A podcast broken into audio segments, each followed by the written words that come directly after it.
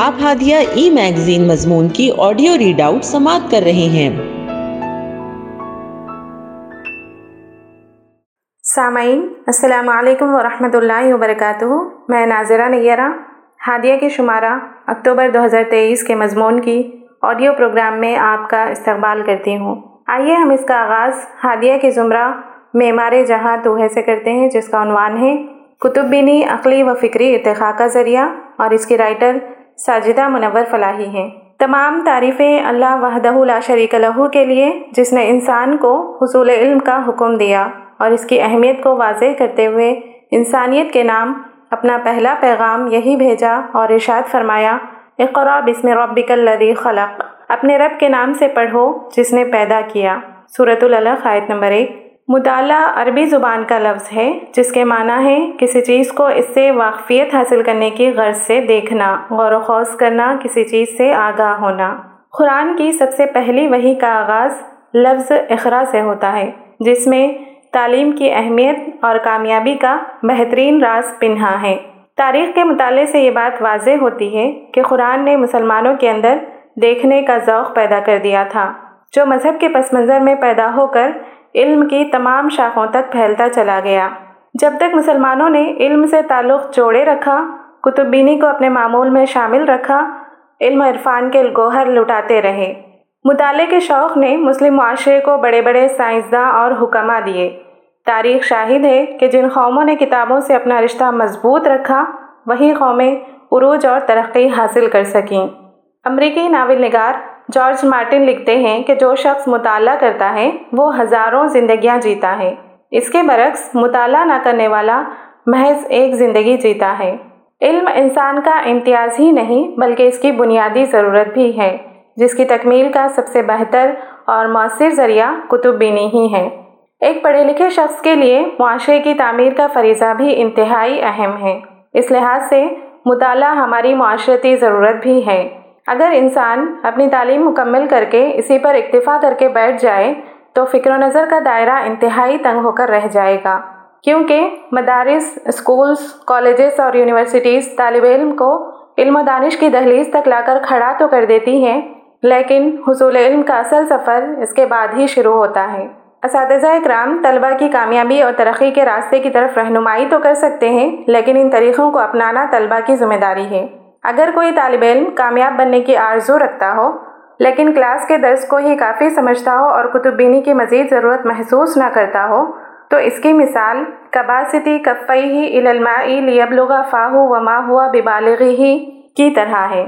ترقی و کامیابی کی منازل کو طے کرنے کی آرزو کسرابن بخیاتن یحسبہ الزمان حتی اذا جاءہ لم یجدہ شیئن کی سی ہے۔ لہٰذا کتب کو ہمہ وقت کا ساتھی بنانا ہوگا۔ مطالعے کے ذریعے انسان دنیا بھر کی سیاحت کرتا ہے اور دنیا جہاں کی تعلیمی، تہذیبی، سیاسی اور اقتصادی احوال سے واقفیت حاصل کرتا ہے۔ شورش نے کہا ہے کہ کسی مقرر کا بلا مطالعہ تقریر کرنا ایسا ہی ہے جیسے بہار کے بغیر بسنت منانا یا لو میں پتنگ اڑانا۔ چنانچہ کتب بینی ایک نہایت ہی مفید مشغلہ ہے جو علم میں اضافے کے ساتھ ساتھ پریشانیوں سے نجات کے لیے بھی نہایت مؤثر ہے۔ صدیوں پہلے ایک عرب مصنف الجاہز نے ایک پریشان حال شخص کو نصیحت کرتے ہوئے کہا تھا کہ کتاب ایک ایسا دوست ہے جو آپ کی خوش آمدانہ تعریف نہیں کرتا اور نہ ہی آپ کو برائی کے راستے پر ڈالتا ہے۔ یہ دوست آپ کو اکتاہٹ میں مبتلا نہیں ہونے دیتا، یہ ایک ایسا پڑوسی ہے جو آپ کو کبھی نقصان نہیں پہنچا سکتا۔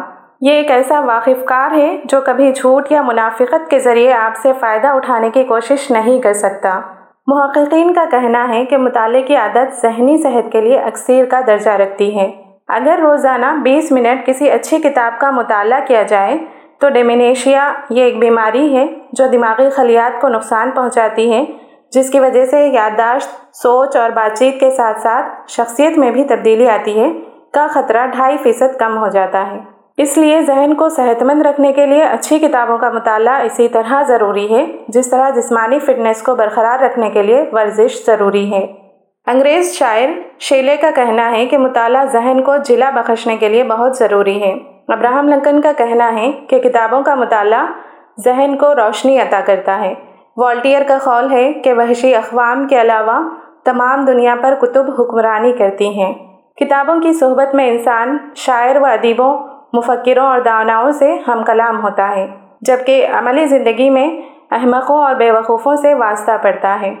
ان تمام اخوال سے کتب بینی کی اہمیت کا بخوبی اندازہ لگایا جا سکتا ہے، مگر افسوس، صد افسوس، موجودہ دور میں مطالعے کی طرف لوگوں کو راغب کرنا ازحد مشکل ہو گیا ہے، کیونکہ لوگوں نے اسمارٹ فون، سوشل میڈیا کو تفریح کا ذریعہ بنا رکھا ہے۔ اور سوشل میڈیا پر لوگ اس قدر مصروف ہیں کہ مطالعے کے لیے بالکل وقت ہی نہیں نکال پاتے۔ حالانکہ موجودہ دور میں بڑھتے نفسیاتی مسائل کے پیش نظر ماہرین مطالعے کو حد درجہ اہم قرار دیتے ہیں۔ اکثر یہ مسئلہ مشاہدے میں آتا ہے کہ لوگ خلط وقت کا شکوہ کرتے نظر آتے ہیں۔ حالانکہ بحثیت قوم ہم کسی چیز میں خود کفیل ہیں تو وہ وقت ہی ہے۔ ایک لمبا چوڑا پیریڈ انٹرنیٹ، موبائل فون وغیرہ پر صرف کر کے بھی ہمارا نوجوان طبقہ خلط وقت کا درد بیان کرتا نظر آتا ہے۔ دانشوروں کا کہنا ہے کہ بڑے کامیاب افراد نے کتابوں کو بہت سارا وقت دیا ہے۔ ایلن مسک کا کہنا ہے کہ اس نے راکٹ بنانے کا طریقہ کتابوں سے ہی حاصل کیا۔ اسلاف کی زندگیوں کے مطالعے سے واقفیت ہوتی ہے کہ وہ کس قدر مطالعے میں غرق رہا کرتے تھے۔ امام زہری رحمۃ اللہ علیہ کتب بینی میں اتنا زیادہ مہو رہا کرتے تھے کہ ان کی بیوی نے جھلا کر یہاں تک کہہ دیا تھا کہ اللہ کی قسم یہ کتابیں میرے لیے تین سو کنوں سے بھی زیادہ گراں ہیں۔ اسی طرح ایک شاعر نے کیا ہی خوب کہا ہے نعم الانیس اذا خلوت کتاب تلہو بھی ان خانک الاصحاب لا مفشیا سرا اذا استودعته وتفاد منہ حکمت و ثواب تمہاری تنہائی کا بہترین ساتھی کتاب ہے، جس میں تم اپنے آپ کو مشغول کر لو جب تمہارے احباب تمہیں دھوکہ دے دیں، جب تم خود کو اس کے حوالے کر دو تو کوئی راز افشا نہیں ہونے والا، اور تم اس سے دانائی اور درستگی ہی حاصل کرو گے۔ یعنی کتاب کے اندر مذکور حکمت و بصیرت سے تمہیں فائدہ ہی پہنچے گا۔ کتب بینی کی افادیت، دماغ میں ذخیرہ الفاظ کا ہجوم ہوتا ہے، جس کے ذریعے فصاحت و بلاغت کی صفت پیدا ہوتی ہے۔ ذہن کے دریچے واہ ہوتے ہیں اور خیالات میں پاکیزگی پیدا ہوتی ہے۔ تحقیقی و تجزیاتی سوچ پروان چڑھتی ہے، معاملہ فہمی میں تیزی آتی ہے، اضطرابی کیفیت دور ہوتی ہے۔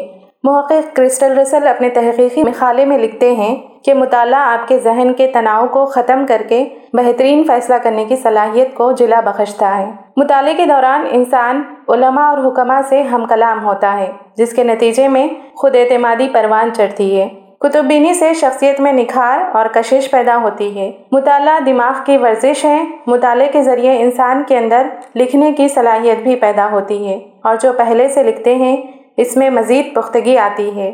کتب بینی کا سب سے اہم فائدہ یہ ہے کہ انسان اپنے مقصد حیات کو متعین کرنے میں کامیاب ہو جاتا ہے، جو ایک بامقصد زندگی گزارنے کے لیے بہت اہم ہے۔ مطالعے کے لیے ایسی کتاب کا انتخاب ہونا چاہیے جو وسعت فکر و نظر عطا کرے۔ نعیم صدیقی صاحب رقم تراز ہیں۔ بنیادی طور پر قرآن و حدیث اور ان سے متعلق امور پر جس حد تک ممکن ہو نگاہ ہونی چاہیے۔ پھر آپ صلی اللہ علیہ وسلم کی سیرت اور صحابہ کرام رضی اللہ عنہم اجمعین کے سیرت پر نگاہ ہونی چاہیے۔ بعد ضروری ہے کہ مطالعے کا سفر کرنے والا ہر شخص کم از کم اپنے ملک، اپنے قوم، بلکہ اپنی تہذیب کے ادبیات سے واقف ہو۔ حاصل مطالعہ مطالعے کے ساتھ ساتھ حاصل مطالعے کو ذہن نشین کرنے کی تدبیر بھی ازحد ضروری ہے۔ علم و معلومات کی مثال ایک شکار کی سی ہے؟ لہٰذا اسے فوراً خوابوں میں کرنا چاہیے۔ امام شافعی رحمۃ اللہ علیہ کا خول ہے، علم ایک شکار کی مانند ہے، لہٰذا کتابت کے ذریعے سے قید کر لو۔ اس لیے دوران مطالعہ ڈائری اور قلم لے کر خاص خاص باتوں کو نوٹ کرنے کا اہتمام کرنا چاہیے۔ بعد میں کسی چیز کی ضرورت محسوس ہوتی ہے تو ملتی نہیں یا بات ہی سرے سے ذہن سے نکل جاتی ہے یا حوالہ دماغ سے نکل جاتا ہے۔ اگر ہم اہم پوائنٹس حوالے کے ساتھ ڈائری میں نوٹ کرتے جائیں تو ضرورت پڑنے پر بآسانی وہ چیزیں دستیاب ہو جاتی ہیں۔ اور تسلسل کے ساتھ مطالعہ کرنے سے بہت زیادہ نوٹس وغیرہ کی ضرورت بھی نہیں پڑتی۔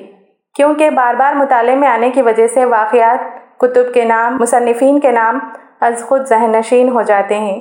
اس سلسلے میں نعیم صدیقی صاحب کہتے ہیں کہ میری ذہنی ساخت یوں بنی کہ میں حاصل مطالعہ کو دماغ میں ڈال دیتا اور میرے اندر اس پر غور و بحث کا ایک سلسلہ چلتے، پھرتے، اٹھتے، بیٹھتے، غرض ہمہ وقت جاری رہتا۔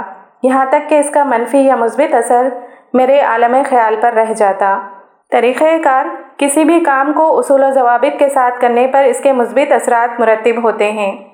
لہٰذا ضروری ہے کہ مطالعے کے لیے صحت وقت، ذہن کی یکسوئی اور روشنی کو بطور خاص ملحوظ رکھا جائے، ورنہ اس کے منفی اثرات انسانی صحت پر بالخصوص آنکھ پر پڑتے ہیں۔ بالعموم مطالعے کے تعلق سے ہماری بہنیں یہ مسئلہ سامنے رکھتی ہیں کہ مطالعہ کرنے کے بعد کچھ یاد نہیں رہتا۔ اس خیال سے مطالعے کو ہرگز نہ ترک کریں، مطالعہ جاری رکھیں، کہیں نہ کہیں اس کا فائدہ ضرور ہوتا ہے۔ کیونکہ مطالعہ جس قدر وسیع ہوگا، اتنی ہی آسانی اور جلدی حافظے میں محفوظ ہوگا۔ یاد نہ رہنے کی وجہ سے مطالعے کو ہرگز ترک نہ کریں، کیونکہ علم ایک گوہر نایاب ہے، جس کی تحصیل سے انسان کامیابی و کامرانی کی منازل طے کرتا ہے۔ جس کو قرآن نے ان الفاظ میں بیان کیا، بسم اللہ الرحمن الرحیم، یرفع اللہ الزین آمن و منکم والذین اوت العلم درجات۔ اللہ اہل ایمان اور اہل علم کے درجات کو بلند کرتا ہے۔ صورت المجادلہ آیت نمبر گیارہ۔ چنانچہ اللہ کی رضا کو مد نظر رکھتے ہوئے بلندی درجات کے حصول کے لیے کتب بینی کو خود پر لازم کر لیں۔ عن عبداللہ ابن عباس رضی اللہ عنہما عن نبی صلی اللہ علیہ وسلم قال نعمتانی مغبون فیہما کثیر من الناس الصحت والفراغ۔